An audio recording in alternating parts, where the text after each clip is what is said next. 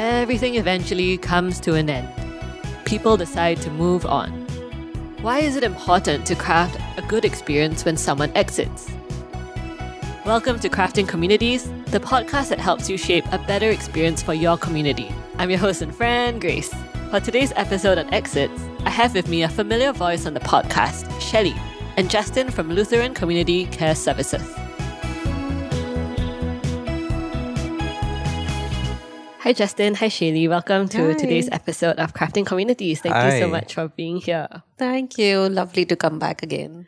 All right. So, in today's episode, we're going to be talking about the topic of exits. Mm-hmm. To begin, maybe, Justin, you can introduce yourself and share with us about LCCS. Yeah, hi everyone. I'm so happy to be part of this conversation today.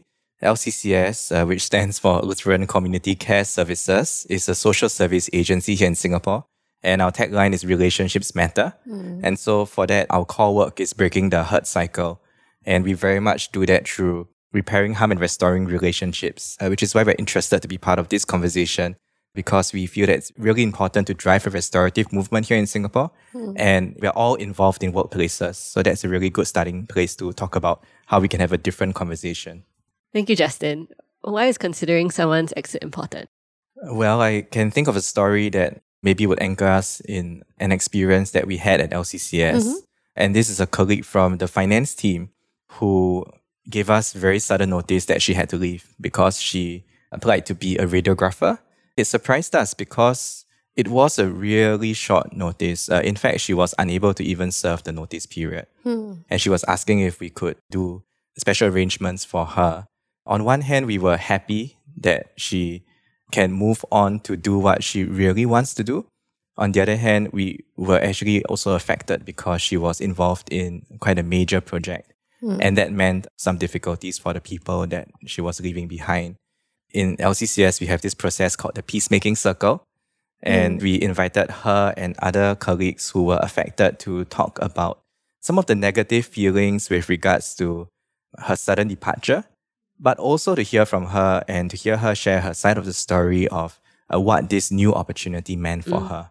I think that, well, that's an example of facilitating an experience when this colleague was about to exit. And I'm thankful that she's given me the permission to share this story with all of you. That's lovely. So, how did people receive this exit finally? Especially the people who were affected with an overload of work with her exit. Yeah, so she left with a lot of our blessings. In fact, she left on a good note. I think it could potentially be that she would leave on a bad note. Yeah. But even after she left, uh, because she was a student, so she had like holiday breaks and she offered to volunteer her time Yeah. during the holiday to uh, help out with some of these loose ends that uh, still needed to be tied up. And this was just on her own time. So, you know, we had that resource. And I think that's very much because of the experience that she had with us. Very interesting. In fact, contrary to this, Justin uh, and Grace, I have a story which is just the opposite, which is, you know, the bad exits. This is, I'm talking about one promoter run company where the chairman kind of saw his senior team as his co founders or partners. So he had that sense of very strong bonding and relationship with them. And at some point in time, people may have their personal reasons for wanting to exit or to pursue something else in life. And irrespective of the reason, he would see this as a sense of betrayal. He would mm. see this as a break in relationship. The minute you put in your papers, he would stop making eye contacts. He would mm. stop inviting you for strategy meetings, start isolating you during that notice period. And even when the announcement of exit is not announced to the rest of the organization, the rest of the team would know, hmm. you know, that something is not going on right between him and the chairman of the company hmm. because of his conduct you know, with a person. And another similar story that I have is that I joined as a CHRO of one of this firm and every time there were these people come to take their full and final check, I would see some heated conversation between my team and the exiting person. And it happened not once, twice, many times. So I started getting curious. Why is it that it leads so much of angst and bad conversation? Is it something that my team is not handling properly? Hmm. And I got to know, you know, we used to have something called the lock and key when your laptop was given to you. Mm-hmm. You may have joined 10 years back. You've never used that lock and key to kind of tie in your laptop on your table. Yeah. But at the time of leaving, you're supposed to submit that back. If not, the $30 would be deducted. So when they come to collect the final check, the your final check is less by $30 Okay. you hmm. know and that is like you know how dare you didn't tell me either i would have kind of made more effort to find it or people are angry that Oh, you're holding my money back so It's like a small matter, but it's such a big deal also. such a big deal right on an experience and i was like really how do we solve this so you know you can have some very bad exits depending on how we conduct ourselves and what the reasons are if our processes are not aligned you know mm, mm. and i i remember in if i'm not mistaken in mckinsey they used to have something called up and out okay. What which that? is that you have grown to a very senior level. There is nothing else left for you.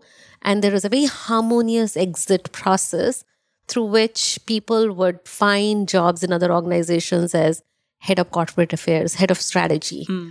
And the good news about that was then they would retain McKinsey to do all the strategy projects for those Oh. Ah, corporates. okay, okay. okay. So it was never a bad exit. Yeah. It was up and out.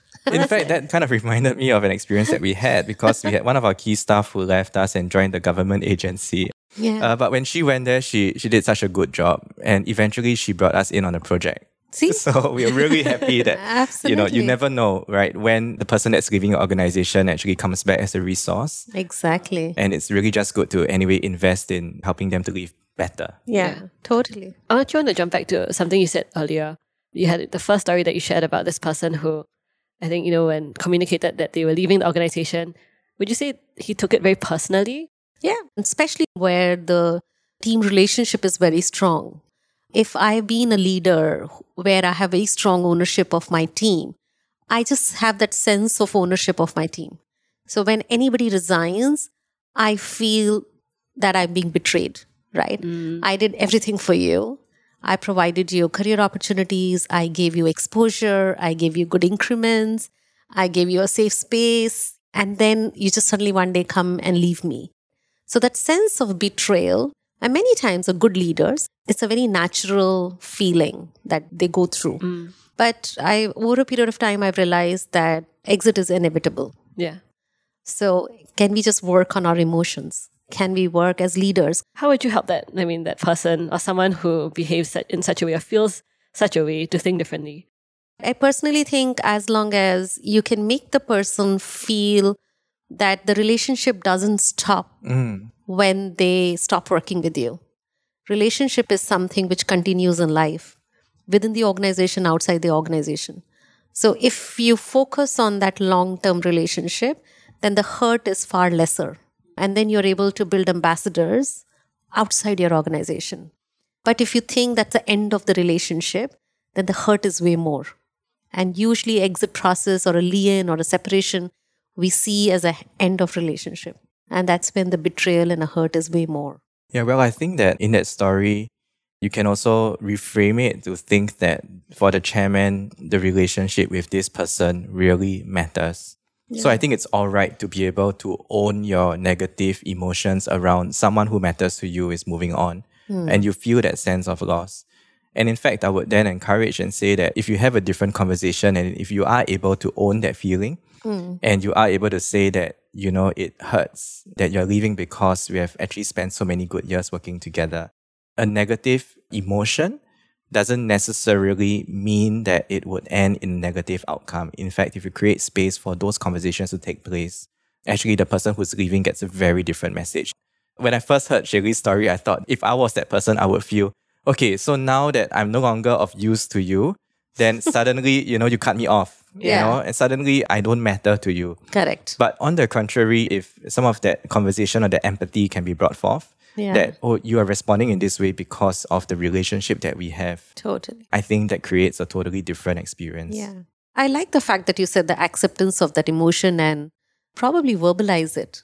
Hmm. But the hmm. manifestation of that emotion is very negative, Yeah. unfortunately. It's actually a genuine hurt and a care. Yeah. And it would be meaningful to express it to the person that I mean, like, Exactly. we have I, I care for you and it's been great working with you and it sucks that you're leaving.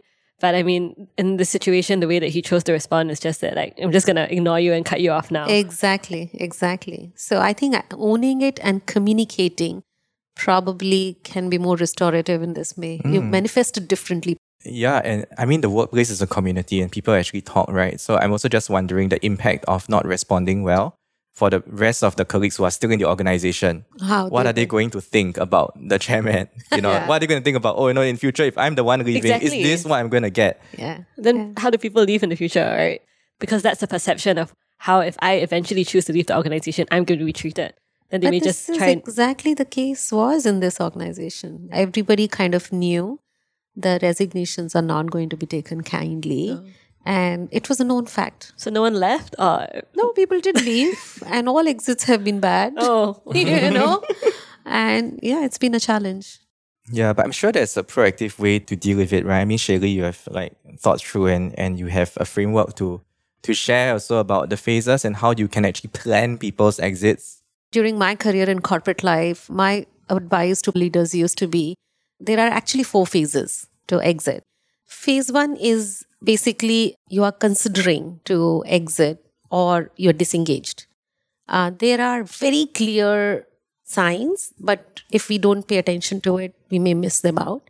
You would see the person is irregular to work, walking in late for the meetings, less participative. You can see there's, if you are, you know, cued on to your team members, you can see some visible sig- signs. This is the best time to have a conversation and understand what is going on and what is bothering the individual and if you can solve the problem because that's relatively more proactive. Mm. And the chances of retaining your good performers is very high when you are in this zone. The phase 2 is submission of resignation or you know plans for departure. So i have finally given my resignation letter because i've deliberated i've thought through i've consulted my mentors my family my friends and looks like the situation is irreparable or I do not have those opportunities what I'm looking for here. So I finally made up my mind. So that's the mm. reason I'm resigning. It is good at this phase to kind of express that how much you value the person. You would definitely want a person to stay back. And many a times we are shy of asking this question, but it's good to ask, what can I do to retain you? Because why we are worried to ask this question? Because somebody may say, oh, I'm looking for a 50% jump. Mm. Or somebody may say, oh, I'm looking for a promotion, and which I can't provide for. So I'm very scared of asking this question. But be it, table it. Hmm. Just ask, I would love to retain you. What can I do to retain you? And even if you do not have an answer which fulfill the person's ambitions then and there, is there a path that you can think through in the next three years, four Yeah. years, and articulate that? I think one of the things that someone once said to me is that before you depart you- before you put in your resignation letter, really consider are there no other options within the organization. So that's from the point of view of someone who's considering leaving. But I think as a recipient on that end, when someone is communicating to you their plans for departure, if you can also counter ask them, like, is there anything else I can do? Or is there anything else within this organization that you'd like to try before you really decide that you want to go? Yeah. We are very shy for some reason to state our feelings. It's good to say that I would love to retain you. There's nothing wrong in saying that. What can I do to retain you? You're a valued member of my team, and I would love to have you as a part of my team. What can I do? There's absolutely nothing wrong in asking that. Do you have people who change their mind when you ask this question? Have you come across? I have. I've had a couple of times. Usually it has been very late, as I said, because as a good leader, you should have been sensitive to their aspirations and should have provided for it proactively. But many a times, as a manager, there can be a genuine miss. And there is no harm in acknowledging that miss and making a correction. So I did have a couple of situations where a person has stayed back when I made that correction. What's the third phase? The third phase is uh, when the person is serving a notice period. And uh, this is the most difficult phase because now the universe knows that you have resigned. you, know? you are in the process of handing over. So your team is anxious. Who's going to take over from you? Whether the new person who's going to come in is going to be as good or bad as you were. Your manager is not investing in you anymore they're a little worried that you may drop the ball because this is a notice period that you you're serving you're not accountable in these 2 months right your stakeholders may or may not reach out to you with the same rigor to get things done they start slowly disengaging so these last 2 months usually become very painful for a person. Usually my advice to the individual first is that for you, it is business as usual to the last day. Hmm. Till you shut the shop, you need to continue to conduct yourself with professionalism, respond every email and every action as if you will continue to work here, hmm. or handhold it to the logical conclusion instead of saying, Oh, I don't know, I'm not going to be here, or ignore Do a good job of handing over. Do a very good job of handing over, make the whole list of what you were handling, who possibly can take over from you, where are the files, which are the papers, where are the backup papers. Just prepare a good Excel sheet and do a good handover. And what is the manager's role during the notice period? For the managers, I feel that they should continue to hold a lot of transparency, respect the individual for the duration the person is here. In my many a times, I've had a situation that I'm holding very important strategic meetings. And considering this person is not going to be part of the execution team, I may not want to involve the person in those strategic conversations. But I'm very transparent. I'll walk up to the individual and say that it's not that I mistrust you, you're free to join this meeting. But having said that, that since you're not going to be part of the execution, I'm not sending you a formal invite. Mm. It's optional for you to be part of this meeting. Instead of just leaving for him to sit on his desk and wait, why was I not called for this mm. meeting? What's happening in that room? Everybody is in, I'm not there. So bring in as much transparency as possible. Have a conversation with the team that post departure, who's going to be takeover and how this transition would be smooth. Allow the team members to engage with the departing person. Many a times the teams are very fearful that if I'm seen mm-hmm. hanging around with this departing person, then you know it'll not be seen well. Will it be seen as, oh, I'm also going to be exiting? Or am I showing too much of my allegiance with this departing person? Mm. No, it's a personal relationship. Even if you're seen together, having lunch together or coffee together, it's perfectly fine. You had a long relationship, which will even continue outside work. Yeah. So managers should create that safe space where team can feel free to hang around with this departing person, having lunches and coffee, and not pass on judgment on the situation. I think that's interesting. It sounds like uh, you're trying to suggest that the managers are role models. In other words, the way they engage the person who's leaving the organization, they're modeling the culture of the organization. Totally. They are modeling that it is okay to engage. It is okay to be transparent. It is okay to be explicit. Let's not leave anything to chance. Absolutely. Let's not let anyone have any space to guess what's happening. Because, well, I mean, I can see as a leader, I would be more fearful of colleagues guessing because when it's left up to your imagination to wonder what's happening, that's where sometimes things might get a little toxic. Absolutely. So rather than that happening, why don't you intentionally have conversations and create that space and say it's all right to have these conversations and engagement Yeah. um, so that it's not left to chance. Absolutely. See, even if anybody has to leave from the team, they can do it even after office hours. It's nothing to do with that. I don't have to visibly be seen with that person having coffees and lunches, and I could still connect on the phone and look for an opportunity with you and move on if I'm not happy here. Hmm. So, by creating that toxic environment or unsafe space, you're not achieving anything. By creating that love and affection, the chances are the person may stay back with you more than anything else. Before we kind of close on this one, I just wanted to share the last phase, which is the post exit. And the post exit is again once it's like a forgotten dream that, oh, some point in time you were part of my team, I don't care for you anymore. Is there an alumni forum that you can create where these people can come together? Can you invite them for your offsites once in a while, at least the members who were valued? That we would love to have you back. And Yeah. Oh, my know- previous organization used to do that. They really, would always invite um, alumni who have left the organization to come back when we had our annual retreats, like the barbecue at the end of after all the work planning stuff. And Yes. it's actually quite a nice opportunity to reconnect with the colleagues who have moved on to different organizations just to catch up with them. And I mean, now that I myself have departed, and then when I'm invited back, it made me feel very appreciated. Exactly, Mm-hmm. exactly. And I always say, if not, you can't retain a person as an employee. You can always retain them as your customer or as Yeah. a collaborator, or you never know.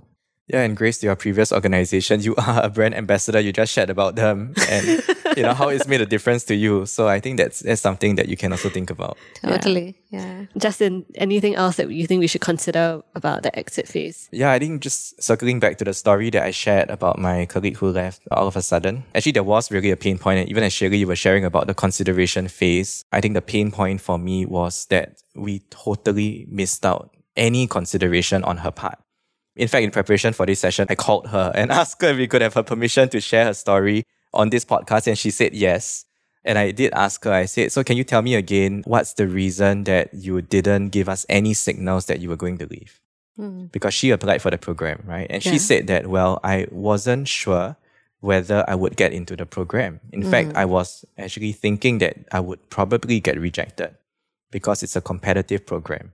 And so she didn't want to tell us anything until it's confirmed. And when it was finally confirmed, she was told, like, okay, so the program starts in three weeks. And that's when you onboard this program.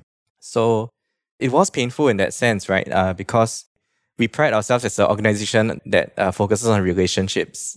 And yet we didn't see the signs. And, and in fact, she didn't give us any signs. Uh, yeah. so I think that's important to create that space where we can respect every person's voice. Yeah. In fact, she even heard my voice because I shared at, at a circle that, you know, this is really how I felt. That hmm. it felt a little bit bad that we were unable to even tell that she was going to leave and Yeah. that she didn't.